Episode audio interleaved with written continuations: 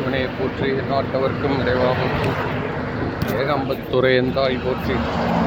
பாகம் பெண்ணொரு ஆனாய் போற்றி காவாய் கனகத்திரளையை போற்றி கையிலே மலையானை போற்றி போற்றி. மெய்யன்பர்களுக்கு பணிவான வணக்கம். தொடர்ந்து நாம் நிகழ்த்தி கொண்டிருக்கிற இந்த ஞான எழில் பூசை. அதில் தொடர் இன்னைக்கு ஒரு முக்கியமான ஒரு அப்சர்வேஷன் அதை பற்றி பகிர்ந்துக்கணும்னு தோணுச்சு. நான் இப்போ உலகத்தில் நம்ம எல்லாருடைய ஒரே குறிக்கோள். இல்லைன்னே சொல்ல முடியாத அளவில் இருக்கக்கூடிய குறிக்கோள் அமெரிக்கா போயிடணும் சார் யூஎஸில் போயிடணும். பையனையோ பொண்ணையோ யூஎஸ் காமிச்சிடணும் சரியா அப்படியே இல்லைன்னா சப்போஸ் அந்த அளவுக்கு நம்மளால் அது முடியல அப்படின்னீங்கன்னா சிங்கப்பூருக்காவது அனுப்பிடணும். என்ன? ரொம்ப புது அதுக்கு நடுவில் கொஞ்சம் சாமர்த்தியமாக சார். ஜப்பானுக்கு போயிடணும்னு நினைப்பான். எப்படியாவது ஜப்பான் லாங்குவேஜை கொஞ்சம் கற்றுக்கிட்டோம் வச்சுங்களேன் ஏன்னா அவனுக்குலாம் இங்கிலீஷே வராது இல்லை வராதுன்னு இல்லை. அந்த அந்த புண்ணியத்தினால்தான் அவனுக்கு போயிச்சிட்ருக்கா அவனுக்கு அது வந்து தாய்மொழியில் படித்தது வந்து அவங்களுக்கு பெரிய லாபமாக போச்சு. ஒரு கருத்தை இன்னொரு மொழியில் நம்ம டிரான்ஸ்லேட் பண்ணி அதை சொல்வதற்கோ இல்லை அதை நம்ம திருப்பி வாங்குவதற்கோ இருக்கக்கூடிய ஸ்பீடும் நம்ம தாய்மொழியிலே பேசக்கூடிய ஸ்பீடும் இப்போ ஒரு ரெண்டு பேர் தாய்மொழி பேசுகிறவங்க இருக்காங்க சார். அதாவது எப்படின்னா கன்னடத்துக்காரங்க ரெண்டு பேர் வந்திருக்காங்க. அவங்களுக்கு தமிழும் தெரியும். நம்ம தமிழில் ரெண்டு பேர் மொத்தம் நாலு பேர் நின்று பேசிகிட்டு இருக்கோம் வச்சுக்கோங்களேன். பேசிகிட்டே இருக்கிறப்போ திடீர்னு அவங்களுக்குள்ளார அவன் ஒன்று ஒன்று சொல்லுவான். இந்த மாதிரி சாதாரண விஷயந்தான் வண்டி நம்பர்லாம் அங்கேருந்து வண்டி எடுத்துன்னு வந்தியா மாற்றிட்டியா அப்படின்னு கேட்பான். ரிஜிஸ்ட்ரேஷனு டூ வீலர் மாற்றிட்டியான்னு உடனே அவன் டப்ப டப்ப டப்ப டப்ப டப்பன்னு பேசுவான். அவன் என்ன பேசுறான்னு புரியாது. நம்மகிட்ட பேசுகிறப்போ சீராக பேசுவான். அல்ல நம்ம வந்து எல்லார்கிட்டும் வந்து நம்ம தான் பெரிய ஆளாச்சு உலகத்துக்கு. அதனால் நம்ம நம்மளோட எதிரே பேசுவோம். இதே திருநெல்வேலிக்காரங்களாக இருக்கா இருக்காங்க வச்சுக்க அவங்க ரெண்டு பேரும் பேசுகிற ஸ்பீடு உங்களால் கண்டே பிடிக்க முடியாது. அவங்க ரெண்டு பேர் பேசுகிற ஸ்பீடு நம்மளால் கண்டே பிடிக்க முடியாது சார் நம்மக்கிட்ட பேசுகிறப்ப கொஞ்சம் டிரான்ஸ்லேட் பண்ணி தான் பேசுவான். என்ன? இதெல்லாம் உலக இயல்பு. அதனால் இந்த ஜப்பான்காரன் என்ன பண்ணிட்டான்? என்னுடைய சொந்த மொழியிலேயே மொத்தம் சார் இன்றைக்கி நம்ம என்ன வாட்ஸ்அப்பு கிட்ஸ்அப்பு ஃபேஸ்புக்கு லுட்டு லூஸ்கு கம்ப்யூட்ரு கோடிங் ப்ரோக்ராம் மொத்தம் துளி இங்கிலீஷ் கிடையாது. எல்லாம் ஒன்றாம் கிளாஸில் என்ன படித்தானோ அதே லெவல்லையே அந்த லெட்டர்ஸ் அந்த லாங்குவேஜ்னா அது அவனுக்கு செட் ஆயிடுச்சு. அதை அவன் மாற்றவும் விரும்பலை. அதில் என்ன பியூட்டினா அவன் மாற்ற விரும்பலை. நினச்சானா இங்கிலீஷ் கான்வெண்ட்டில் நீ சேர்க்குற மாதிரி சேர்த்து படிக்க முடியாது அவனால்.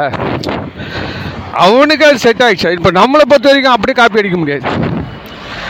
நீ வெறும் தாய்மொழியான்னு இருந்தேன்னா இன்றைக்கி இந்த லெவலில் வந்தே இருக்க முடியாது. உனக்கு இங்கிலீஷ் உதவிச்சு இது அதனால் ஒரு ரூல் கிடையாது.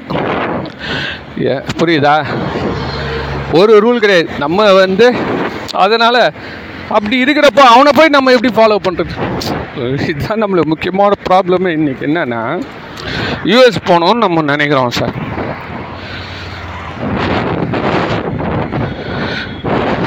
இதை வந்து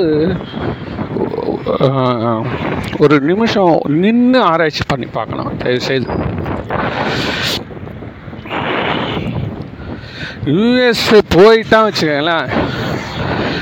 அவன் இங்கே திரும்பி வர்றது துர்லபம். அது நல்லா இருக்குது அந்த இது வேர்டு சான்ஸ்கிரிட் வேர்டு துர்லபம். துர்லபம். இந்த துரதிர்ஷ்டம் மாதிரி அதாவது என்னன்னா அவனுக்கு கெட்ட நேரம் இருந்தால் தான் அவன் இங்கே இருப்பான் வருவான் போல இது மற்றபடி எல்லாம் அவன் வரவே முடியாது சார். அவன் பசங்க எல்லாருமே வர முடியாது. வர முடியாது அப்படின்னா இன்னும் அவங்கனோ போதை பொருளில் மாட்டிக்கணும் அப்படிலாம் கிடையாது. நம்ம செல்ஃபோன்லேயே மாட்டிக்கணும்.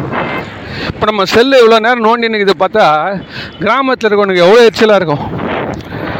அதில் என்னடா அப்படி பண்ணுற நீ? அதிலேருந்து என்ன கண்டுபிடிக்கிற? பூமிக்கு அடியில் தண்ணி எவ்வளோ ஆழத்தில் இருக்குதுன்னு கண்டுபிடிக்கிறியா? இல்லை ஏதாவது ஜோசி ஜாதகம் கணக்கு போடுறியா?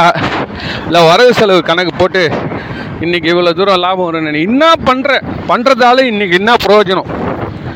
எங்களுக்கு என்ன பிரயோஜனம்லாம் கேட்கக்கூடாது. அது மாதிரி தான் அதில் ஒரு ஈர்ப்பு ஒரு ஈர்ப்பு இருக்குது அதில் போனவன் எல்லாமே பெர்முடாஸ் ட்ரையாங்கிள்றான்ல அது அப்படியே போயிடுமா. எங்கே? அந்த சூழலில் மாட்டிக்கிச்சுன்னா கப்பல் ஏரோப்ளைன் எல்லாமே உள்ளே போயிடுமா. மேலேயே பறந்துன்னு இருக்குமா சார்? திடீர்னு அந்த அந்த பகுதியில் கடல் பகுதியில் அமெரிக்காவுக்கும் வட அமெரிக்கா தென் அமெரிக்காவுக்கும் நடுவில் ஒரு பகுதி இருக்குது சார். அங்கே போனால் அது எங்கே போச்சுன்னு தெரியாமல் சு சுற்றி இழுத்துன்னு விடுமா ஒருத்தவன் ஒரு கதை சொல்கிறான் இன்னும் கரெக்டாக கண்டுபிடிக்க முடியல. அது அது ஏன் கேட்குறீங்க உலகத்தில் நேற்று போட்டிருக்கான் சார். உலகத்தில் ஏழு விஷயம் இது வரைக்கும் சயின்ஸால் ப்ரூவே பண்ண முடியல. ஏழு விஷயம். அவன் வந்து வரிசையாக என்னென்னோ சொல்லின்னு போகிறான் சார். இந்த பட்சி அப்படி பண்ணுது இந்த பூனை ஏன் இது இப்படி பண்ணுது அது ஏன் இப்படி பண்ணுதுன்னு ஒரு அதில் ஏழாவது பாயிண்ட் தான் நம்மளுக்கு ரொம்ப முக்கியமான பாயிண்ட் அதை சொல்கிறது தான் இன்றைக்கி இன்றைக்கி இந்த பதிவே. ஏழாவது பாயிண்ட் தான் ரொம்ப முக்கியமான பாயிண்ட் ஏழாவது பாயிண்ட் என்னன்னா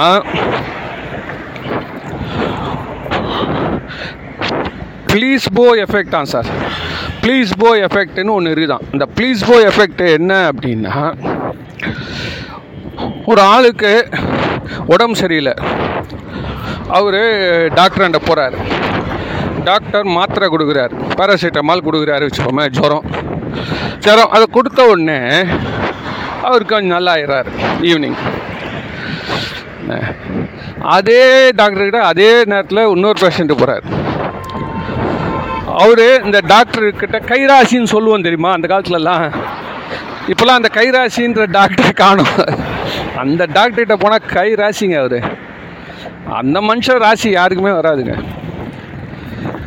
அப்படின்னு சொல்லிட்டு ஊர் ஊருக்கு ஒரு குறுநீல மன்னர் மாதிரி உட்காந்துருப்பாங்க டாக்டர்ஸ் எல்லாம். நல்லா வந்து என்ன ஒன்றும் இல்லை இதே இன்சுலின் பென்சுலின் இதே தான் போட்டுன்னு இருப்பான் வேறு என்ன போட்டு அவன் என்ன லேப் டெஸ்ட் எடுத்துட்டானா என்ன பண்ணா? ஒன்றும் கிடையாது.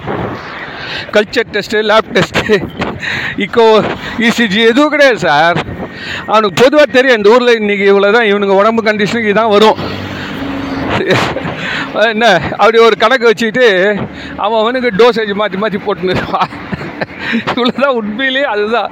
அது ஜனகனாமலவல்ல தான் ராசின்.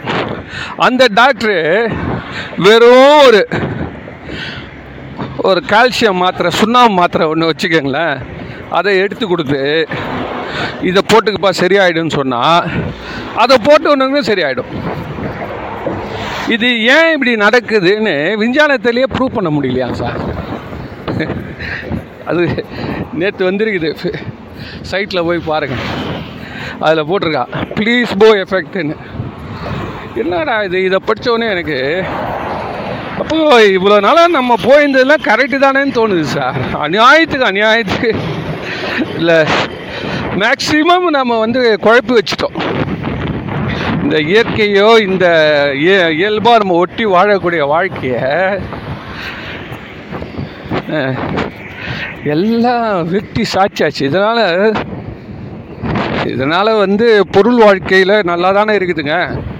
பையனை படிக்க வச்சாரு பையன் இப்போ பணம் அனுப்புகிறான் இவர் போகிறாரு சுகர் மாத்திரை வாங்கிக்கிறாரு இல்லை டயலிஸ் பண்ணிக்கிறாரு. ஏதோ பையன் அனுப்புறதால தானே இன்றைக்கி ஓடுது.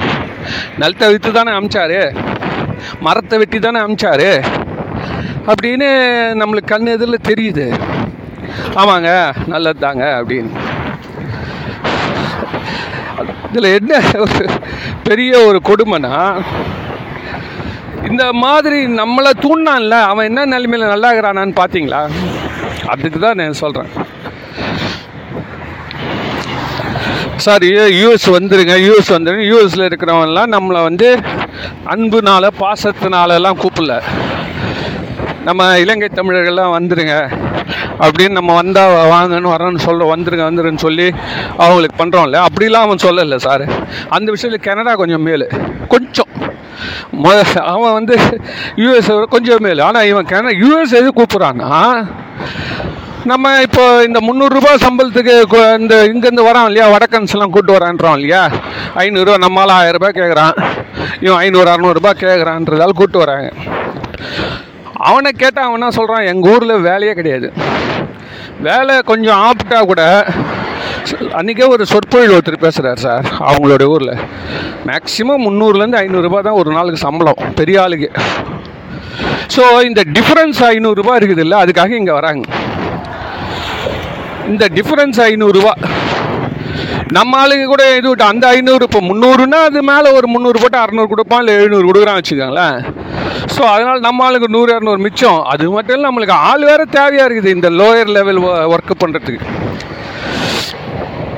நேற்று கூட சைனாக்காரன் சொல்லியிருக்கான். அவனோட வெளியுறவுத்துறை. இந்த மாதிரி இந்தியா வந்து நேற்று உங்களை ஓவர்டேக் பண்ணிடுச்சு. எதில்னா ஜனத்தொகையில். பெத்து பெத்து பெத்து போட்டு தள்ளிட்டான். பெத்து பெத்து போட்டு தள்ளி நூற்றி நாற்பது கோடிக்கு இந்தியா எடுத்துன்னு போயிட்டான்.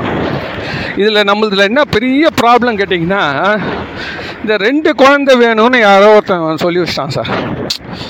ஒன்று ஒன்றா இருக்கக்கூடாது கிளை விரியணும் அப்படின்னு. அதனால கல்யாணம் பண்ணோம் எல்லாம் என்ன பண்ணுறோம் டக்கு டக்குன்னு ரெண்டு அதுக்கப்புறம் ரெண்டுமே உதவ போகிறது கிடையாது. இதில் ஒரு பெரிய பியூட்டி என்னென்னா குழந்தை இருக்கிற வரைக்கும் அது ஒரு பத்து வயசு பாஞ்சு வயசு வரைக்கும் அதுக்கப்புறம் உன்ன அவங்கவுங்க சூழ்நிலையில் உங்ககிட்ட இருந்து வந்து அவர் சொன்னார். அந்த பெரியூர் நேற்று சொற்பொழிவு பண்ணுறப்போ சொல்கிறார் சார் நல்ல கருத்தெல்லாம் அங்கே வடக்க நல்லா சொல்கிறான் சார் உண்மையிலேயே இந்த பொது ஜனங்களுக்கு தேவை சொல்கிறான் மூணு விஷயம் நம்ம வீட்டாண்ட வந்து யாராவது கேட்குறாங்க உதவின்னு வராங்க வச்சுக்கோங்க மூணு பேருக்கு மட்டும் நீ ஏதாவது ஒரு உதவி அவங்க கேட்டு அந்த மூணு பேரில் எவனோ பண்ணிட்டே வச்சுக்க. நீ வந்து உன்னை உன்னை எந்த துயரமும் அண்டாது அப்படின்னு அவர் ஒரு ஸ்டேட்மெண்ட் விடுறாரு. என்ன அது உண்மையாக பொய்யா? அப்புறம் விடு. அவர் எதை நிலை நிறுத்த விரும்புகிறான்றதை நம்ம அதை தெரிஞ்சுக்கணும் சார். அது சொல்கிறார் முதல்ல ஒரு பக்தன் ஒரு அடியார். என்ன வந்து இவங்க ஒரு சாமியார் பூசாரி கோயிலில் இருக்கக்கூடிய குருக்கள் யாராவது ஒருத்தர். உன் வீட்டாண்ட வந்து எனக்கு சாப்பாடு கொடு அப்படின்னு கேட்குறாரு வச்சுக்கோங்களேன். அந்த ஒரு கை சாப்பாடு நீ கொடுத்தியானா உனக்கு வந்து எந்த துன்பமும் நண்டாது. சரி. அப்புறம் ரெண்டாவது பசுமாடு. ஒருவேளை பசுமாடு வந்து வீட்டு வா நின்றுட்டு பாங்கான்னு கத்தின்னு இருக்கு மாமான்னு என்னடா வேணா தண்ணி வேணும்னு ஏதோ ஒரு உடனே என்ன பண்ணுறோம் அதுக்கு ஒரு தண்ணியோ இல்லை ஒரு உணவோ கொடுக்குற வச்சுக்க அதோட புண்ணியம் கிடையாது அப்படின்னாரு. சரிங்க இதெல்லாம் ரைட்டு ஓகே ஏதோ புராணத்தில் இருக்க சொல்லின்னு இருக்கிறாரு. எவன் சோறு வாங்குறான் அந்த காலத்தில் மெட்ராஸில்? அப்படின்னு நம்ம நினச்சிக்கிறோம் சென்னையிலலாம். மூணாவது ஒரு பாயிண்ட் சொன்னார் சார். அதுதான் எனக்கு ரொம்ப ஆச்சரியமாக இருந்துச்சு. என்ன சொல்கிறாரு யார் வீட்டுக்கு அந்த வீட்டில் பிறந்த பெண்ணோ அதாவது தன்னுடைய பெண்ணோ அல்லது தன்னுடைய சகோதரியோ வராங்களோ அதை விட உனக்கு பாக்கியம் எதுவுமே கிடையாது. அவங்களுக்கு உதவி பண்ணுறதை விட. சொல்கிறார் பேட்டி யா பெகன். என்ன சொல்கிறாரு சொல்கிறாரு சகோதரிகள் அல்லது கல்யாணம் பண்ணி கொடுத்துட்டேன் போயிட்டாங்க. ஆறு மாதம் ஆகிப்போச்சு வருஷத்தில் ஒரு வாட்டி எப்படின்னா ஒரு தான் பொண்ணு வருவா. அந்த மாதிரி ஒரு பெண்ணும் சகோதரி கல்யாணம் பண்ணி கொடுத்தாச்சு. போயிட்டாங்க. இருந்தாலும் அவங்க ஒரு சூழ்நிலையினால ஒன்று எதிர்பார்த்து வராங்க. வச்சுக்கோங்களேன். இது பிடிச்சிக்கிடான்றான். இது மாதிரி ஒரு கோல்டன் ஆப்பர்ச்சுனிட்டி உனக்கு வராது. இது எப்படி எதுக்காக இது சொல்கிறாருன்னா இந்த குடும்பங்கள் எல்லாம் எப்படி ஒத்துமையாக இருக்கணுன்றதை வந்து இன்னைக்கு சொல்கிறாரு அதை ஒரு இருபதாயிரம் பத்தாயிரம் பேர் உட்காந்து கேட்குறான் சார். அந்த மாதிரி உட்காந்து இருக்கவங்களுக்கே அவர் சொல்கிறாரு இந்த பக்கத்தில் சாப்பாடு இன்னொரு பெரிய டென்ட்டில் ரெடி ஆகி நிற்குது எல்லாருக்கும் சாப்பாடு போட ஆரம்பிச்சிட்டாங்க. அப்போ கூட ஆடாமல் அசையாமல் எவன் உட்காந்து என் கதையை கேட்குறீங்களோ உங்கள் வீட்டில் நிறைய தானியம் நிரம்பும் கதையை முடிச்சிட்டோடனே நான் சொல்கிறது கேட்டுட்டு போனோடனே சாப்பாடு எல்லாருக்கும் உண்டு. ஆனால் இப்போவே எல்லாம் நம்ம ஆளுங்க ஐயோ ஐயோ ஐயோ சாப்பாடுன்னு திறந்துட்டான் போதுங்க. சிவபெருமானாவது மகாவிஷ்ணுவாவது ருத்ரனாவது. உள்ளே போய் ரெண்டு சீட்டு போட்டுடணும். அதுதான் நம்மளுடைய திறமையே. நம்ம மட்டும் சாப்பிட்டா பிரயோஜனம் இல்லை. நம்ம மட்டும் இப்போ நம்ம பக்கத்தில் டக்குன்னு ஒரு ஆளுக்கு இடத்த போட்டு நம்ம ஊர்லேயே முக்கியமான ஆள் அவர் அப்படி போவார். உடனே அவரை கூப்பிட்டு டக்குன்னு பக்கத்தில் உட்கார வைக்கணும். இல்லைன்னா போயிட்டு பொண்டாட்டியை கூப்பிட்டு வர வச்சுட்டாந்து உட்கார வச்சிடணும். ஆஹா நம்ம குடும்பம் நடத்துகிற விதமே அழகு சார். இந்த உலகம் வந்து அழியத்துக்கு வாய்ப்பே கிடையாது. முக்தி அடையிறதுக்கு. அதனால் கடவுள் நல்லா தான் வச்சுருக்கான் செட்டப் அதுக்கு அவர் சொல்கிறாரு யாரும் அந்த மாதிரி போகாமல் இத்தனைக்கும் எவனுமே அசையாமல் உட்காந்துருக்கான் சார் பல மணி நேரம். அவங்களுக்கே அவர் புத்தி சொல்கிறார் இந்த மாதிரி நீங்கள் இந்த கதை முடிகிற வரைக்கும் கதையிலேயே நீங்கள் ஆனந்தத்தைப்படுங்க உங்களுக்கு எல்லா அந்த இந்த திரவியங்கள் நிறையும் அப்படின்னு சொல்கிறாரு ஸோ இது வந்து இதெல்லாம் நம்மளுக்கு பார்க்குறப்ப நாடா. எல்கேஜி லெவலில் சொல்லி ஐயா. இதெல்லாம் என்ன கேரண்டி அப்படின்னு. அப்போ வந்து அவர் அந்த டேபிளில் இருந்து நிறைய லெட்டர்ஸ்லாம் வந்துக்குது அவருக்கு. எல்லாமே இந்த சார்ட் பேப்பரில் அழகழகாக டிசைன் ஒட்டி ஒரு பறவை மாதிரி ஒரு பேப்பரை ஒட்டி கரர் விங்ஸ் இல்லை வந்து மயில் மாதிரி ஒட்டி மீன் மாதிரி ஒட்டி ஏதோ ஒன்று ஒட்டி அது மேலே ஸ்கெட்ச் பெனில் எழுதி சுவாமி நீங்கள் சொன்ன அப்புறம் நாங்கள் பஞ்சாட்சர ஜபம் பண்ணோம். அப்படின்னு இந்த மாதிரி எங்களுக்கு வேலை கிடச்சிது. துன்பம் நீங்குச்சு. வந்து அவர் சொல்கிறார் இதெல்லாம் நம்ம ஊரில் வந்து ஒரு முப்பது வருஷம் முன்னாடி சொல்லியிருப்பாங்க. இப்போலாம் அதெல்லாம் சொன்னால் யாரும் வந்து நல்லா இருக்குது நல்லா இருக்குது. பேஷ் பேஷ். முதல்ல நீங்கள் அதை செய்யுங்க சாமி. போ இல்லை. நீ இப்போ வாங்க போகிற பாரு சொற்பொழி பேசுனதுக்கு. எல்லாம் மூட்டை கட்டி எடுத்துன்னு போகிற நீ. நீ எங்களுக்கு நீ சொல்கிறியான்னுவான் இல்லை. உண்மையிலே. அதில் என்ன கேட்டிங்கன்னா அவனுங்க இப்போ நான் வந்து இப்போ டாபிக் எங்கேயோ மாறி போகல கரெக்டாக சொல்லியிருந்தேன் யூஎஸில் நேற்று என்னன்னே தெரியாது சார் ஒரு சூப்பர் மார்க்கெட்டில் பூந்து தப்ப தப்ப தப்ப தப்பன்னு துப்பாக்கி சுட்டு தள்ளுறான் சார் ஒருத்தன். ஏன் சொல்கிறான்றதுக்கு ரீசனே கிடையாது சார். அவனுக்கு என்னவோ திடீர்னு ஒரு வெறுப்பு. போகிறான் உள்ளே போகிறான் வால்மார்ட்டுன்றான் இல்லை பெரிய பெரிய ஷோரூமில் போய் கன் எடுக்கிறான் சுட்டு தள்ளிட்டு போயினே இருக்கிறான். ஒரு ஆறு ஏழு பேர் ஸ்பாட்டில் அவுட் இதுதான் கடைசியில் என்னடான்னு கேட்டால் ஆள் ஆளுக்கு துப்பாக்கி அங்கே உண்டான் லைசன்ஸ் அது இந்த காலத்து ஏன்னா இந்தியா மாதிரி மூணு மடங்கு பெருசு சார் ரெண்டு மூணு மடங்கு பெருசு வந்து அமெரிக்கா. எல்லாத்துக்கும் போலீஸ் ஸ்டேஷன் வச்சு அவனெல்லாம் வந்து ஒவ்வொருத்தரும் ரெண்டாயிரம் மூவாயிரம் ஏக்கர் வச்சுன்னு இருப்பான் அவன் காட்டில் சுற்றி நிற்கிற போய் அவனுக்கு என்ன பாதுகாப்பு? அதுவும் அவங்க என்ன பண்ணுறாங்க எல்லாருக்கும் துப்பாக்கி உண்டு. துப்பாக்கி யார் வேணால் வாங்கி வச்சுக்கலாம் செல்ஃபோன் மாதிரி. இல்லை அவங்களுடைய அவனுடைய சூழ்நிலைக்கு அது லாய்க்கு சார். என்ன? அது அதனால் அவன் என்ன பண்ணுறான்னா கோவம் வந்தோடனே செல்ஃபோனை தூக்கி உடைக்கிறான்ல அந்த மாதிரி இந்த ஃபோ இதை எடுத்து டமால் டமால் டமால் டமால். ஏன்னா சுட்டு போகிறாங்க சார். இது வந்து மாதம் ஒன்று நடக்குது சார். ஸ்கூலில் சொல்கிறான் சார்.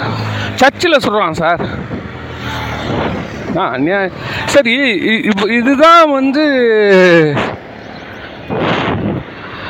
அமெரிக்காவுடைய முடிவு. அவங்க அவங்க எட்டின ஒரு மனித தன்மையாக நம்ம ஊரில் இந்த மாதிரி எப்பவுமே கிடையவே கிடையாது. இப்போ வேணால் வரலாம். இனிமேல் அவனை பார்த்து காப்பி வச்சதால நம்ம ஆளுங்களுக்கும் வரலாம். என்ன திடீர்னு தெரியாது. ஏன்னே தெரியாது. நல்லா அஞ்சாவது மாடியிலேருந்து பொத்துன்னு குச்சிடுவான் ஏன் தெரியாது. நல்லா வசதியாக இருப்பான். இல்லை இப்போ இப்போ நம்மளதில் வந்து அவன் அவனை மாய்ச்சின்னு இருக்கான். இன்னும் அடுத்த ஆள் இன்னும் மாய்ச்சிக்க கிளம்பல. இப்போ அது வந்து இப்போ அமெரிக்காவில் நடக்குது. நான் என்ன கேட்குறேன் இந்த அமெரிக்காவை தாடா நீங்கள் கேட்குறீங்க ஒரு வாழ்க்கையில் நம்மளுக்கு ரெண்டு பக்கம் கால் இருந்தால் தான் ரெண்டு கால் இருந்தால் நல்லா நடக்கலாம். ஒரு கால் பணம் இன்னொரு கால் மனம். இந்த பணமும் சீராக இருக்கணும். மனமும் சீராக இருக்கணும். அப்போ தான் வாழ்க்கை நிம்மதியாக உயர்ந்து போகும். அவனுங்க என்ன சொல்கிறான் கடைசியில்? வந்து சுட்டு தள்ளின்னு இருக்கான் சார். இது மட்டும் இல்லைன்னு சொல்ல சொல்லுங்களேன். எவன் எப்போ சுடுவானே தெரியாது சார். இது இல்லைன்னு சொல்ல சொல்லுங்கள் இது இல்லாமல் வந்து கருப்பினம் வெள்ளையினம் அது வேற இருக்கு. அது வேற. அதிலே சொல்கிறான் வெள்ளையர்கள் உள்ள ஒரு க மார்க்கெட் உள்ள வந்தால் சூப்பர் மார்க்கெட்டில் எப்படி பொருள்லாம் வாங்குவாங்க? கருப்பின மக்கள் வந்தால் எப்படி பொருள் வாங்குவான்னு யூடியூப்பில் போடுறான் சார். இவங்க வந்து டக்கு டக்கு டக்குன்னு என்ன பிராண்டு அதெல்லாம் பா தனக்கு என்ன வேணுமோ அதெல்லாம் எடுத்து வச்சு போயினேன் அவன் ஒன்று ஒன்று வேலை பார்த்து பார்த்து வாங்குறான். என்ன உத்து உத்து பார்த்து அப்போ இது வந்து இதெல்லாம் ஒரு ந- ஒரு நையாண்டியாக போடுறாங்க.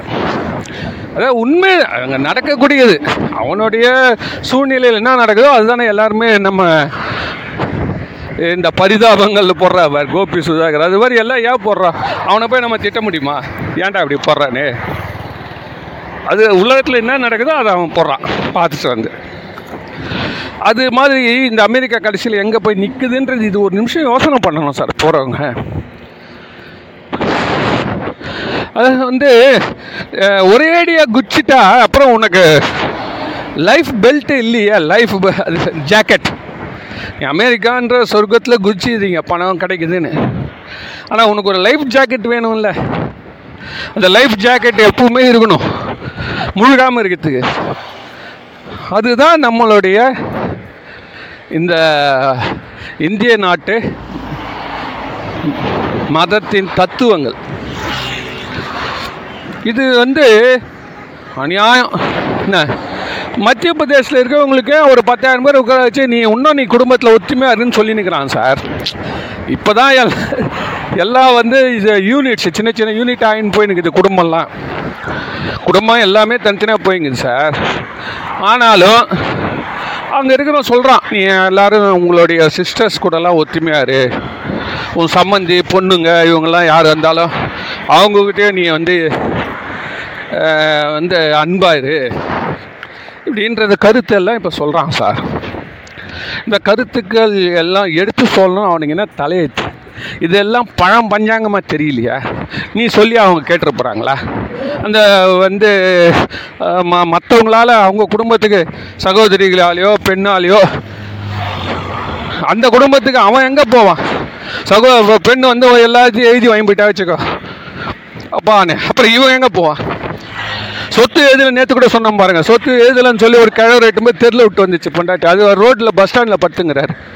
அவர் முப்பது வருஷம் துபாயில் சம்பாதிச்சு பல வீடுகள் கடைகள் கட்டி விட்டுக்கிறார். என்ன? இதனால் யார் பக்கம் நியாயம் இருக்குது? இதெல்லாம் தெரியாமல் பழங்காலத்தில் இருந்த வாழ்க்கை சூழ்நிலையே அவர் வந்து மீண்டும் உறுதிப்படுத்துகிற மாதிரி பேசுகிறார் சார். அதுக்கே அவருக்கு ஒரு கும்பிடு போடணும்ல. ஏதோ ஒன்று ஒரு மனுஷனாக ஒரு பக்கத்தில் ஒருத்தன் கத்திங்கிறானுங்கல்ல அது பார்க்கறதுக்கு கொஞ்சம் பழமை மாதிரி இருந்தால் கூட அது தெரியணும்ல நம்ம எவ்வளோ தூரம் விலகி இருக்கிறோன்னு எவ்வளோ தூரம் நீ வந்து லைஃப் ஜாக்கெட்டை கட்டி வச்சுட்டு நீந்தினுக்கிற? லைஃப் ஜாக்கெட்டை கட்டி வச்சுட்டு நீ நீந்தின்னு இருக்க ஏன்னு கேட்டால் நம்ம பசங்க ஹெல்மெட் போட்டாங்க ஹெல்மெட்டா ஹெல்மெட்டா சும்மா. வரப்போகிற சாவு சாகு வரதான் போகுது. போ. அப்படின்ட்டு எல்லாம் என்ன பண்ணுறான் பைக்கு சாகசங்கள்லாம் பண்ணுறான் அப்படியே நெருப்பு பறக்க விடுறது முன் வீல் தூக்கின்னு ஓட்டுறது இந்த இதெல்லாம் நம்ம பசங்க ரேசிங் பண்ணுறது எல்லாம் உண்டு. எவன் நம்ம சொன்னால் எவன் கேட்க போகிறான் இருந்தாலும் அவர் வந்து இந்த மாதிரி சொல்கிறது நான் யோசனை பண்ணி பார்த்தேன். அப்போ ஏதோ ஒரு உண்மை இருக்குது போல பாவண்டா மனுஷன். எதனாலனா இவ்வளோ வசதி இந்தியா பா தொண்ணூறு பர்சன்ட் இந்தியா அதை வித்திச்சு சார். இப்போ நம்ம வாழ்ந்துட்டுருக்கிற வாழ்க்கையெல்லாம் நம்மளை விற்று விற்று விற்று விற்று நம்மளை சாப்பிட்டுன்னு இருக்கிறோம். என்ன? நேற்று அந்த ஆப்பிள் கம்பெனி முதலாளி வந்தாராம். அழும் போது தான் கூட்டம். ஒரு லட்சம் ஒன்றரை லட்சம் ரூபா எனக்கு தெரியல அது விலை. குறைஞ்சது ஒன்றரை லட்சம் ஒன்றரை லட்சமாவது இருக்கும்னு நினைக்கிறேன். இந்த ஆப்பிள் ஃபோன் அது வந்து உலகம் பாம்பேல பெரும் புரட்சி பண்ணி அவர். ரொம்ப அவர் எதிர்பார்க்கவே இல்லையா? அஞ்சு வயசு பையன் ஒருத்தன் போயிட்டு அவர்கிட்ட பேசலாம் சார். ஏன் அவனை இட்டு போய் விட்றாங்கன்னா அவன் ப்ரோக்ராமே எழுதுறான். அஞ்சு வயசு பையன். இதெல்லாம் பார்த்தோட அவருக்கு ரொம்ப சந்தோஷம். உடனே டெல்லியில் ஒன்று தர்றாங்க.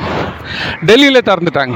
இன்னொரு பெரிய ஷோரூம் இது வந்து நம்மளை நம்ம விற்று சாப்பிட்டுன்னு இருக்கோம். ரைட்டு இவ்வளோ தூரம் நம்ம வாழ்ந்து நம்மளுக்கு வந்து நிம்மதி வந்துதா? இல்லை நம்ம யாரை ஃபாலோ பண்ணுறோமே அவன் நிம்மதி அடைஞ்சானா? இது நம்ம ஒரு விதத்தில் நம்ம கேட்கணும் இல்லையா? நம்ம வந்து எதை நம்பி நம்ம போகிறது ஆனால் அந்த காலத்தில் இருந்தவன் இதெல்லாம் எதுவுமே இல்லாமலே எட்டு குழந்தை பத்து குழந்தை பெற்றவங்களாம் இருக்கான் சார். பத்து பேரையுமே வந்து காப்பாற்றி விட்டுருக்குறான் சார். யாரையுமே விட்டுல சார் அவன். என்ன?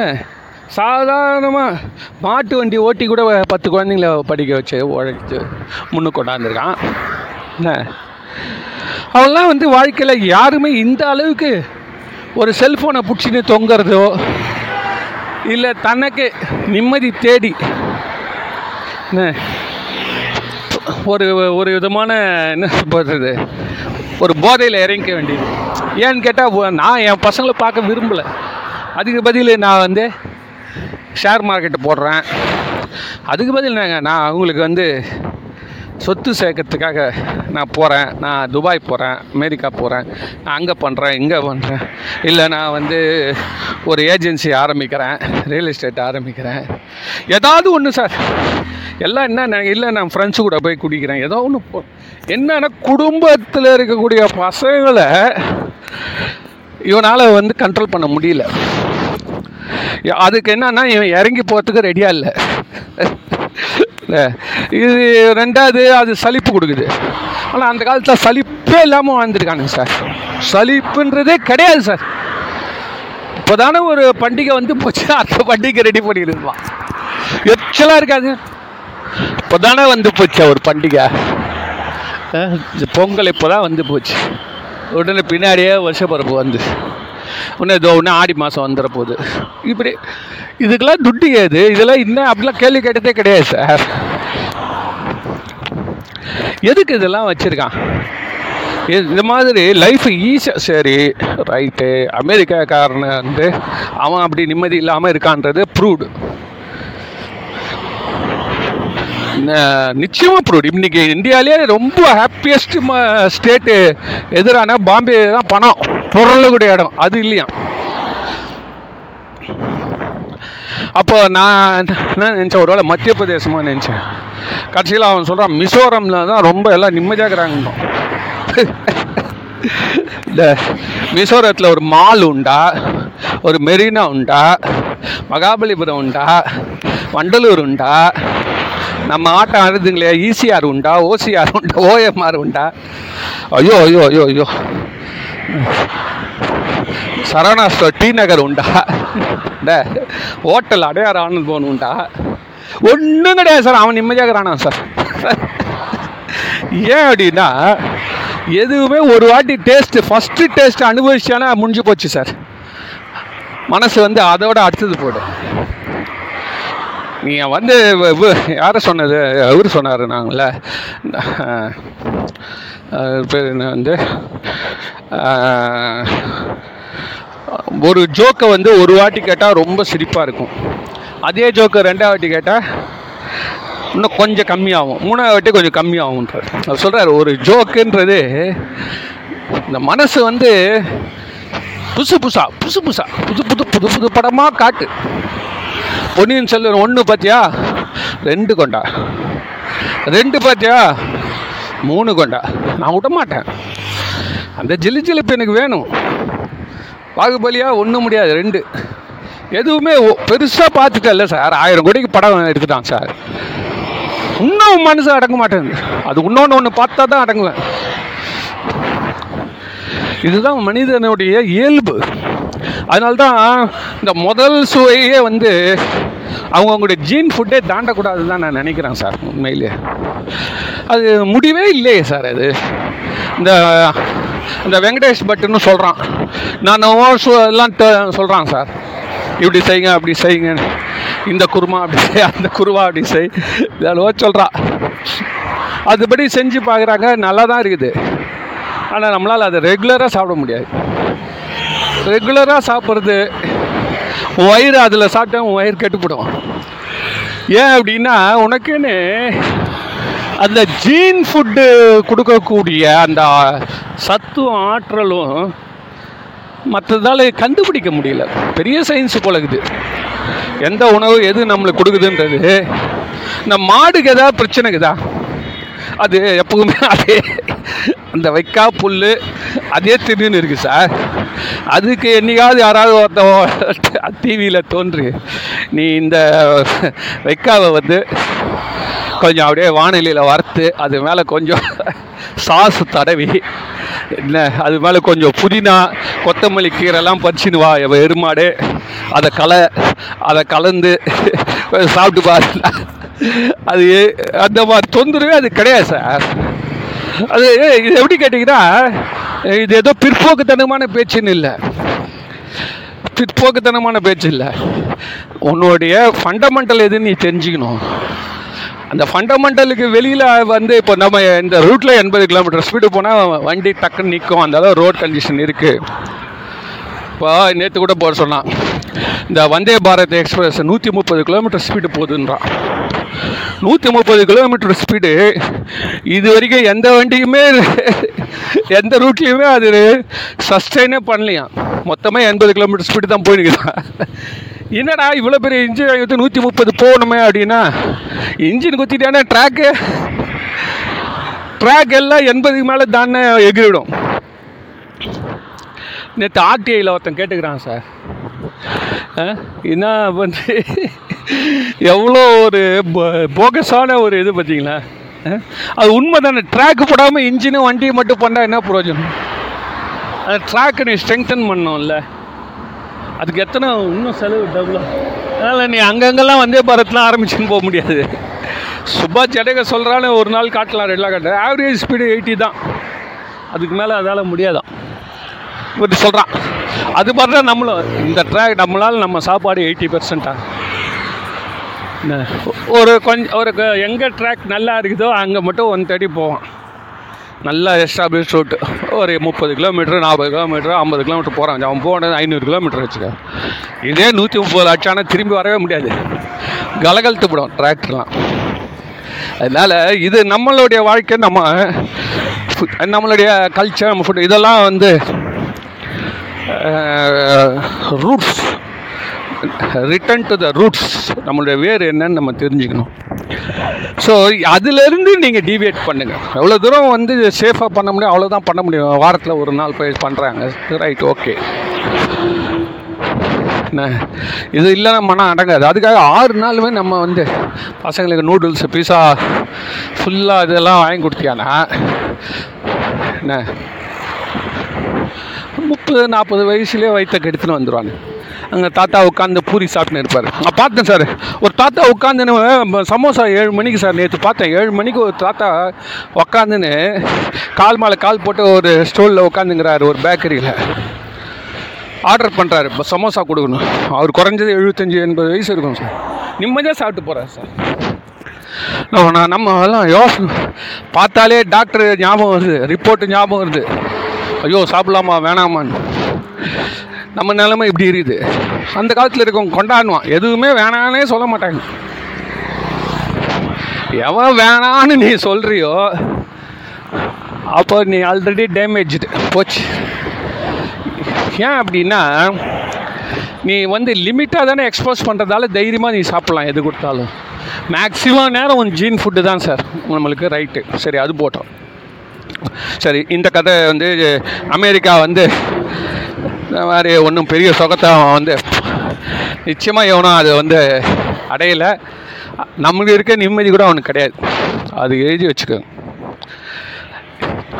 ஒரு குடும்பத்தை இந்த ஒன்றா உட்காந்து ஒரு பண்டிகை கொண்டாடி சாப்பிட்றதுன்றது அமெரிக்காவில் சான்ஸே கிடையாது. எழுத்தரேன் அவன் எங்கேயோ ஐயாயிரம் மைல் ஆனாண்ட இருப்பான் பையன். இருந்தால் மட்டும் நான் ஏரோப்ளேன் வச்சுன்னு வர்றதுன்னா கஷ்டம் இருக்குது. பிளேன்லன்னா வர முடியாது. என்ன சுதந்திரமாக விட்டுருணும் சரிப்பா ரைட்டு போவோம் சுதந்திரம் தான் உனக்கு முக்கியம். ஆனால் இந்த இந்த ஃபால் பேக் இருக்குல்ல அது கிடைக்காது. இந்த நம்ம நம்மளுக்குன்னு ஒரு லைஃப் ஜாக்கெட் வந்து நம்ம குடும்பம் அது இல்லைன்னு சொன்னால் அடுத்தடுத்து அவன் பையனை அவன் காப்பாற்றுறப்ப அவங்க அப்பா அவனுக்கு என்ன செஞ்சான்னு நினச்சி பார்ப்பான் சார் ஒரு நல்ல யோசனை புரியுதா? ஒரு குடும்பத்தை எதை பார்த்து நம்ம கற்றுக்குறோம் எதை பார்த்து நம்மளுக்கு பக்தி வருது? நம்ம பெரியவங்க என்ன பண்ணாங்கன்றத நம்ம பார்த்துருக்கோம். அவங்க கஷ்டம் வந்தப்போ அவங்க எப்படி கும்பிட்டுருக்குறாங்க? அதை பார்த்தா அந்தந்த குடும்பத்தை அந்த இதை கும்பிட்றான். கும்பிட்றானா இல்லையா? அப்படி பெரியவங்க யாருமே கும்பிடல வச்சுக்கோங்களேன். இவன் வந்து அப்போ தான் இவன் அக்கம் பக்கத்தில் இருக்கிறவங்க என்ன செஞ்சாங்க? பார்த்து ஏதோ ஒன்று என்விரான்மெண்ட் எதாவது டெவலப் பண்ணிட்டு போகிறான் ஆனால் பெரும்பாலும் அவங்க உங்கள் குடும்பத்தில் இருக்கிறது பார்த்துருவாங்க. இப்போ அடுத்தது வந்து சிங்கப்பூருக்கு வருவோம். சிங்கப்பூருக்கு போகணுன்னு எல்லாருக்கும் ஆசை. சிங்கப்பூர் என்னங்க? நம்ம ஊர் மாதிரி தாங்க சிங்கப்பூரில் இன்றைக்கி ஒரு நியூஸ் சார். சுப்பையான்னு ஒரு தமிழன் சார். அந்த ஆள் வந்து ரெண்டாயிரத்தி பதினாலில் போதைப் பொருள் மாட்டான். அவன் நம்ம நினச்சி நம்மளுது என்ன? அங்கே கடு கடுமையான சட்டங்கள். என்னடானா தூக்குத்தலில் போட்டுருவானா? அவன் அவள் அவ வந்து தூக்கு தண்டனை போடணுன்ட்டான் சரி தூக்கு தண்டனை போடுறதுக்கு அதுக்கெல்லாம் உலக நாடுகள் எல்லாம் என்ன சொன்னான்னா இதெல்லாம் தூக்கு தண்டனைன்றதெல்லாம் காட்டு முன்னாடித்தனம் நீ வந்து அது தப்பு. ஜெயிலே போடு. எவ்வளோ நாளும் உள்ளே கிடக்கட்டும். அப்படின்னோடனே சரி மற்றவங்களாம் சொல்கிறது உண்மையாக பொய்யான்றதுக்காக ஒரு ஆறு மாதம் நிறுத்தி வச்சானா சார் தண்டனை. இப்போ இன்றைக்கி திருப்பி முடிவு பண்ணிட்டான். தூக்கு தண்டனை தான் தி பெஸ்ட்டு எங்கள் ரூல் தான் எப்போவுமே பெஸ்ட்டு அப்படின்னு பழையபடி உறுதியாக வந்துட்டான். இப்போ அதுக்கான ஏற்பாடு நடக்குதான். நான் என்ன கேட்குறேன் இந்த சிங்கப்பூரில்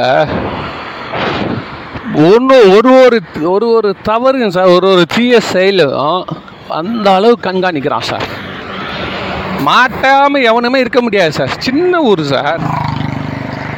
அவன் அவனுக்கு வந்து அப்பேடிப்பட்ட ஊரில் அந்த தூக்கு தண்டனை தேவை அப்படின்ற பட்சத்தில் அதுவும் நடந்து நிற்குதுன்னா உன்னுடைய தண்டனையினால் அந்த குற்றங்களை தடுக்கவே முடியாது. குறைக்கனா குறைக்கலாம். புரியுதா? நீ இன்னாதான் பெரிய பெரிய தான் தூக்கு தண்டனை எடுத்துகிட்டு வந்தால் கூட சரி சார். என்ன? அந்த கண்டிஷனில் ஏன் இருக்கான்? நான் என்ன கேட்குறேன்னா ஏன் இருக்கான்? நல்லா தெரிஞ்சுக்கணும். ஆக மொத்தம் நீ என்ன ரூல் போட்டாலும் என்ன? அந்த ஊரில் இருக்க மனுஷனுடைய ஆசை என்னன்னா அதை தாண்டி பார்க்கணுன்றது தான் இதே தானே அரபு நாடுகளே நடக்குது. எல்லாரும் கல்லால் அடிச்சா அந்த பொண்ணு பொம்பளை என்னடான்னா கல்லை உறவு பண்ணிட்டா? அவளுக்கு தெரியாதா? இந்த ஊரில் வந்து நடக்குது. ஏன் நிற்க முடியல முடியாது. இந்த மனம் மனுஷனுடைய மனம் வந்து நீ எந்த ரூல் சொன்னாலும் அந்த ரூலை கொஞ்சம் தாண்டி அதை அதான் இந்த இதை வந்து டேஸ்ட் பண்ணாம அதை விடாது. இது வந்து எப்பவுமே நடக்குது சரி. இந்த இவனை சிங்கப்பூரில் இருக்கிற பார்த்தீங்கன்னாலும் ஒரு டிராஃபிக் லைட்டு டிராஃபிக்கில் ஒரு கோடு சார் நீ நிறுத்தத்துக்குள்ளார வ- நீ வந்து எல்லோ உந்துச்சோ இல்லை ஏதோ ஒன்று வச்சுக்கோங்களேன். உடனே கூட்டின்னு போயிட்டு பேண்ட்டை கழட்ட சொல்லுவானா? ஜெட்டியை கழட்ட சொல்லி அப்படியே இறக்குதான். கழட்ட கூட இல்லை பின்பக்கமாக இறக்கி அந்த பட்டக்ஸில் ஒரு பதினாறு வாட்டி சாட்டையில் அடிப்பான் சார் பதினாறு வாட்டி அடிக்கிறப்போ ரணகலம் அங்கே ஒரு டாக்டர் இருப்பானா?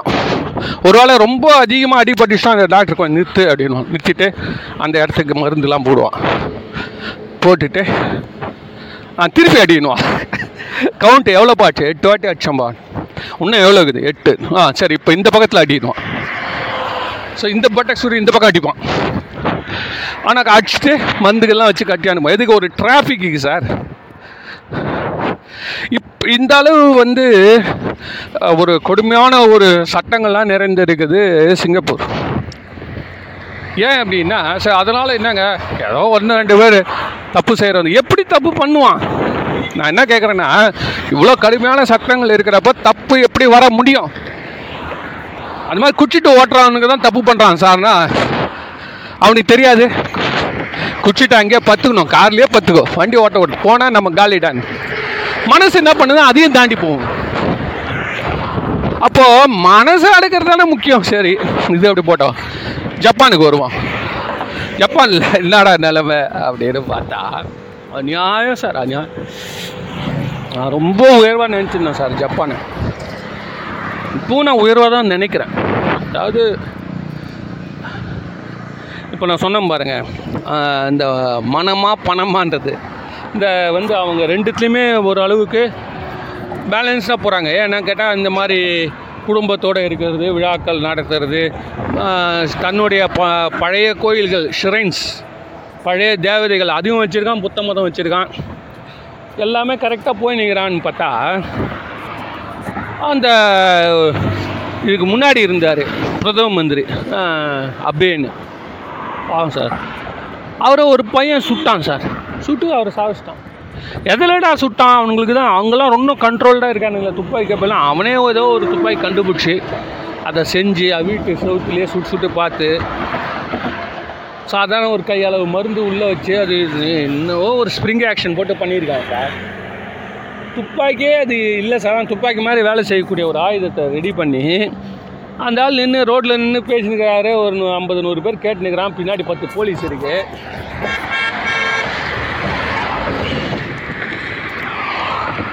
அப்போ வந்து பட்டுன்னு சுட்டான் சுட்டவுடனே ஆள் ஸ்பாட்லேயே அவுட்டு எப்படி சார் இது வந்து என்னன்னு அப்புறம் என்னதான் கதை அப்படின்னு யோசனை பண்ணி பார்த்தா இவருடைய கட்சியில் இருக்க ரொம்ப பேர் என்ன பண்ணியிருக்கான் ஒரு கிறிஸ்டியன் ஆர்கனைசேஷன் இருக்கு. அந்த கிறிஸ்டியன் ஆர்கனைசேஷன் கிட்ட வந்து ரொம்ப பேர் கை நீட்டியிருக்கானுங்க எலெக்ஷன் ஃபண்ட்ஸ் நிறைய வாங்கியிருக்கான் அவனும் வா வாரி வாரி குத்துருக்கான் சரி அவனுக்கு எங்கேருந்துடா துட்டு வருது? அப்படின்னு பார்த்தீங்கன்னா அவன் கீழே மெம்பர்ஸாக இருக்காங்கல்ல அவங்களுக்கு எல்லாருக்கும் நம்ம இந்த மாதிரி தான். உனக்கு வந்து நோய் தீந்துடும் உனக்கு கஷ்டம் போயிடும் அப்படின்னு பிரெயின் வாஷ் பண்ணி பண்ணி பண்ணி அவங்க சொத்துலாம் எழுதி வாங்கிட்டானுங்க. மெம்பர்ஸ் யார் இருக்கலாம் அவன்லாம் சர்ச்சுக்கோ இது அந்த க- மன்றத்துக்கு எழுதி கொடுத்துட்டானுங்க சார். பல பல லட்சமான கோடிக்கணக்கான சொத்துக்கள் எல்லாம். இதெல்லாம் இவனுக்கு என்ன பண்ண வச்சுட்டு அங்கங்கே பிரான்ச் ஆஃபீஸ் ஆரம்பிக்கிறது மட்டும் இல்லாமல் இந்த ஜப்பான் ஆளுங்கட்சியில் இருக்க எம்பி மந்திரிங்க எல்லாரும் பணம் வாங்கியிருக்கானுங்க சார். வாங்கி அவன் இப்போ அவனுக்கு என்னென்ன லைசன்ஸ் வேணுமோ என்னென்ன பெர்மிஷனோ எல்லாம் கொடுத்துருக்கானுங்க போல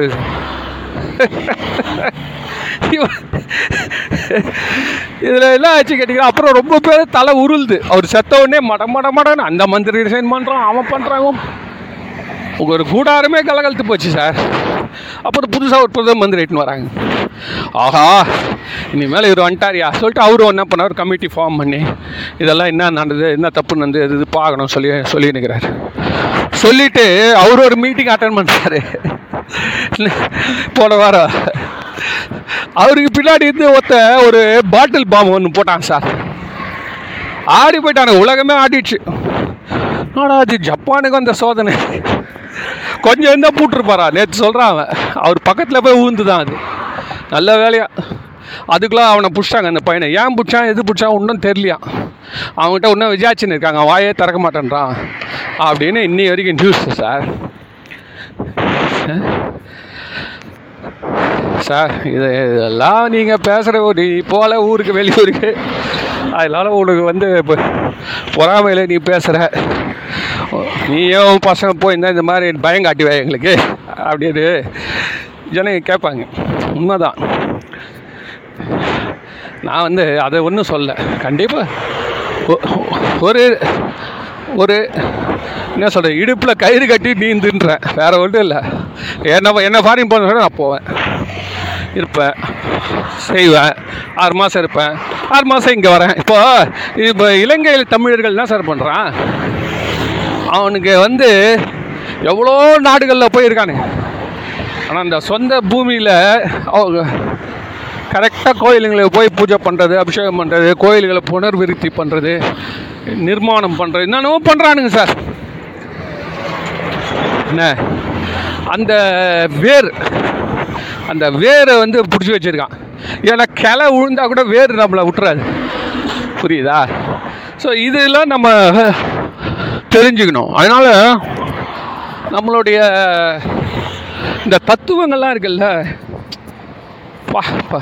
சார் நான்லாம் எக்கனாமிக்ஸ் படித்தப்போ அதை சொன்னேன். இந்தியா அழிஞ்சதுக்கு காரணமே வந்து கர்மா தியரி அப்படின்னா. இந்த மாதிரி வினை கொள்கை. யாருமே முயற்சி பண்ணுறது கிடையாது. தோல்வி அஞ்சோடனே நம்ம விதி அப்படின்னு விட்டுறாங்கன்னு எழுதுறான். அந்த மாதிரிலாம் யாரையும் விட முடியாது. அவன் அவன் ஆசைப்பட்டு அதில் அடிபட்டு தயார் வரைக்கும் எந்த காலத்துலையும் எவனும் விட்டது கிடையாது. என்ன அது விஸ்வாமித்திரர் காலத்துலேருந்து இன்னி வரைக்கும் நீங்கள் எடுத்துக்கங்க சார். ஒரு சீதையே எடுத்துக்கங்களேன். மாயம் மானை பிடிச்சி கொடுன்னு கேட்டேன். எது கேட்கணும்? என்ன? இதுதான் எல்லாத்தையும் திறந்துட்டு வந்தாச்சு. அது மானை எங்கேயோ விளையாடிங்க தான் பார்த்துட்டு போ. இதான் ஊர் ஊராக போக போகிற இதை வேற தூக்கின்னு போக முடியுமா? பிடிச்சி கொடுக்கணுன்னே அந்த குடும்பத்தில் என்ன கலாட்டா வந்து கடைசியில் தன்னுடைய மைத்துனன் அவனை வந்து கடுமையாக திட்டுறான் சார். சரி ஐயோ. நம்ம குடும்பத்தில் கூட நடக்குது சார். ஏன்டா அண்ணி அப்படி திட்டுனேன்னு கேட்போம். நான் குடும்பத்தில் சண்டை வந்துடும் போடி வாடின்னு பேசிடுவான் அண்ணியை. அதே மாதிரி அங்கே என்ன நடக்குதுன்னா ரெண்டு பேரும் சண்டை போட்டுக்கிறாங்க. ஏன்னா ராமருடைய குரல் கேட்டவொடனே அவளுக்கு மதி ஒரு வெறி வந்துச்சு. வெறி வந்தோடனே ராமரே வந்து இவன் என்ன பண்ணுறான் ராமர் மாதிரி ஏமாற்றி குரல் கொடுக்குறான். லட்சுமணா என்னை காப்பாற்று காப்பாற்று உன்னை என்ன நீ வந்து ஏதோ கெட்ட நோக்கத்துக்காக தான் நீ இங்கே இருக்கிற. எவ்வளோ பெரிய வார்த்தை சார்?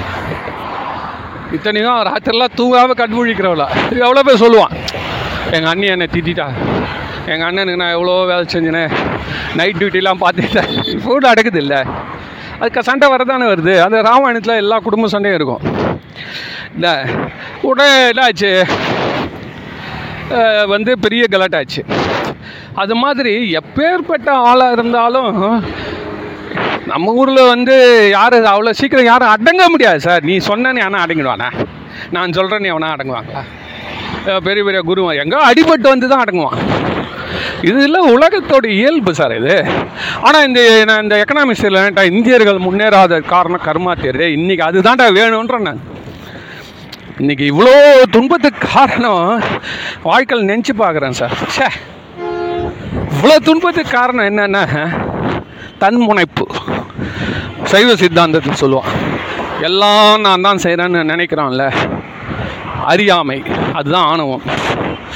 இந்த ஆணவம் தான் நீ ம- அழிக்கப்பட வேண்டியது அப்படின்னும் பகவத்கீதையில் என்ன சொல்லலாம் இறைவன் தான் எல்லாம் செய்கிறான் அப்படின்னும் நம்மளால் இறைவன் தான் செய்கிறான் அப்படின்றது ஒரு அளவுக்கு தான். ஏன்னு கேட்டால் உனக்கும் கொஞ்சம் சுதந்திரம் கொடுத்துருக்குறான் இறைவன். என்ன என்னன்னா புது வினையை உருவாக்குறதுக்கு உங்ககிட்ட ரைட்ஸ் இருக்குது. பழசை நீ அனுபவிக்கணும். அதே நேரத்தில் ரியாக்ஷன் கொடுக்கறதுக்கு உனக்கு எல்லா ரைட்ஸும் இருக்குது. இப்போ அங்கே தான் பிரச்சனை வருது. ரியாக்ஷன் கொடுக்கலாமா வேணாமா? இதுதான் வந்து மனுஷனுக்கு பெரிய ஒரு நாலேஜ் சார் ரியாக்ஷனில் தான் சார் நம்ம தலையெழுத்தே இருக்குது. ஏ அவன் தான் அறியா பையன். தெரியாமல் சொன்னேன் நீங்கள் நீங்கள் இவ்வளோலாம் கோவப்பட்டுருக்கூடாதுங்க என்னையா என்னையா சொன்னது? நான் இப்போ கூட மீட்டிங்கில் பார்க்குறோம் ஒரு ஒரு மந்திரி ஓடி போய் கூட இருக்க தோ- அவனை அடிக்க வர்றான். இவன் பண்ணுறான் என்ன? எதனாலடா அப்படின்னு? இல்லை கிடையாது அந்த ரியாக்ஷன் இருக்குல்ல அங்கே தான் நம்மளுடைய என்ன சொல்கிறது நம்மளுடைய மெச்சூரிட்டி நம்மளுடைய முதிர்வு தெரியும். முதிர்வுன்னு தெரிஞ்சதால என்ன பிரயோஜனம்னா என்ன நீ வந்து எவ்வளோ ஜாக்கிரதையாக உன்னுடைய சுதந்திரத்தை நிலைநிறுத்திக்கிறேன். எது செய்யறதுக்கு முன்னாடி நம்ம சுதந்திரம் நிற்க மாட்டான்னு பார்த்துக்கணும். இல்லைடா சுதந்திரத்துக்காக போய் அடிபட்டு சாகக்கூடாது. அது மாதிரி நிறைய போராட்டங்கள் எல்லாம் மறைஞ்சு போயிருக்குல்ல. நசுக்கி விட்டுக்கிறானுங்கள்ல எவ்வளோ பேர். இந்த குர்திஷ்னு ஒரு இனம் சார். இந்த குர்திஷ் இனம்னு ஈராக்கு பக்கத்தில் இருக்குது சார். பாவம் சார். அவன் அவன் வந்து ஒரு ஒரு வாட்டி வருவான். ஈராக்கும் அடிப்பான் அவனை. சீரியா அடிக்கிறான் ஆமாம் அடிக்கிறான். எனக்கு அதுக்கு மேலே சொல்ல சொல்லலாம் ஆனால் அந்த நாடு வந்து சரியான அடி வாங்குது. காப்பாற்ற காப்பாற்றுறேன்னு சொல்லி காப்பாற்ற வராமல் போடுவானுங்க எல்லாரும். இதில் மாட்டிக்கணும்லாம் இருக்கிறான். அதனால் இதெல்லாம் இருக்கிறதால we must be careful in our reactions not in our action reaction மட்டும் அந்த நேரத்தில் நீங்கள் வந்து கொஞ்சம் போஸ்ட்போன் பண்ணுறோம்னு வச்சுக்கோங்களேன். இப்போ என்ன பண்ணுவோம் அந்த நிருபர்கள்லாம் சுருக்குன்னு ஒரு கேள்வி கேட்பான். இந்த உனக்கு எது வீக் பாயிண்ட்டோ அந்த இடத்துல கேட்பான். அப்போ ரியாக்ஷன் என்னன்னா நோ கமெண்ட்ஸ் இங்கிலீஷில் ரெண்டே வார்த்தை இருக்குது நோ கமெண்ட்ஸ்னால் முடிஞ்சு வச்சு அது இல்லாமல் நீ எதாவது ஒன்று சொல்ல போனியானா டேய் நீ மந்திரிடா. அவன் வந்து அவன் ரோட்டில் போகிற அரசியல்வாதி. அவனுக்கு என்ன பொழப்பு கிடைக்குன்னு அவன் தேடி நிற்கிறான் உன்னை அடித்தாதான் அவனுக்கு வாழ்க்கையே. என்ன நீ வாயை திறக்கலன்னா அவனுக்கு வாழ்க்கையே கிடையாது. இது தெரியாது. என்ன பண்ணுவோன்னா எதிர்த்து பேசிடுவான். உடனே அது பெரிய டிவியில் பெருசாக வந்துடும் மாதிரி வந்து ஒரு பெண்ணை போய் மந்திரி இப்படி திட்டார் யார்? நிருபரை. நீ அவனை திட்டின இவனை திட்டின. நீ அதனால் இதெல்லாம் ரொம்ப மெச்சூரிட்டியாக இருக்கக்கூடிய இந்த அரசியல்வாதிகளா அதுதான் அதை மோடி அதில் ரொம்ப தெளிவாக இருக்கார். நான் உன்னை பேச விட்டதானே எனக்கு ரியாக்ஷனே வரும். உங்ககிட்ட என்கிட்ட கிட்டே வராதுன்ற கிட்டவே வராதிங்க. நிருபர்களாக யாரும். இல்லை. அப்போது கருத்துக்கள்லாம் எப்படின்னா நான் ஜனங்கிட்ட நேராக ரேடியோவில் பேசிக்கிறேன். நீ வராது. ஐயோ கடவுளை. பட் இதெல்லாம் டெமோக்ரஸி கிடையாது. டெமோக்ரஸி என்றால் நீ சமாளிக்கணும். நீ அடிபடணும். அதே நேரத்தில் அதை நீ எந்த அளவுக்கு ரொம்ப ஒரு அழகாக நாசுக்காக அதை வந்து நம்ம அப்படி விளக்கி விடணும். இந்த காமராஜர்லாம் இருந்தார். அவர்லாம் சொல்லுவார் ஆகட்டும் பார்க்கலான்னு வரான் எது கேட்டாலும் ஆகட்டும் பார்க்கலாம். இந்த இந்த வானத்துலேருந்து பாலா தேனா பொழியுன்னு சொன்னீங்க ஆட்சிக்கு வந்தால் ஒன்றும் காண வந்துடும் பார்க்கலாம் இன்னும் கொஞ்ச நாளில். யோ ஏன் அவன் கேள்வி கேட்குறது இதுக்கு முன்னாடி இருந்தவன்லாம் பால் தேன் குடிச்சிட்டானே நம்ம ஆளுங்கன்னா இப்போ அப்படி தான் கேட்பான்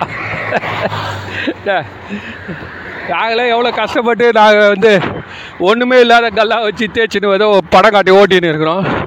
எல்லாத்தையும் வித்துட்டு போட்டானுங்க. அப்படிலாம் திட்டுவானுங்க இப்போ இருக்கிற. இந்த ஆகட்டும் பார்க்கல இதெல்லாம் நம்ம சில விஷயங்கள் நம்மளோட வாழ்க்கையை பார்க்குறப்ப இதெல்லாம் நம்மளுக்கு வெளிச்சத்துக்கு வரும். அதனால் இப்போ நம்ம சிந்திக்கிறதுக்கான நேரம் வந்து என்ன? நம்ம இரண்டு கால்களிலும் சமமாக நடந்து கொண்டிருக்கிறோமா என்றால் விரைவாக நம்முடைய இலக்கை சென்று அடைய ஏதுவாகும். ஒன்று பணம் இன்னொன்று மனம் என்று சொல்லி இதை நிறைவு செய்கிறேன்.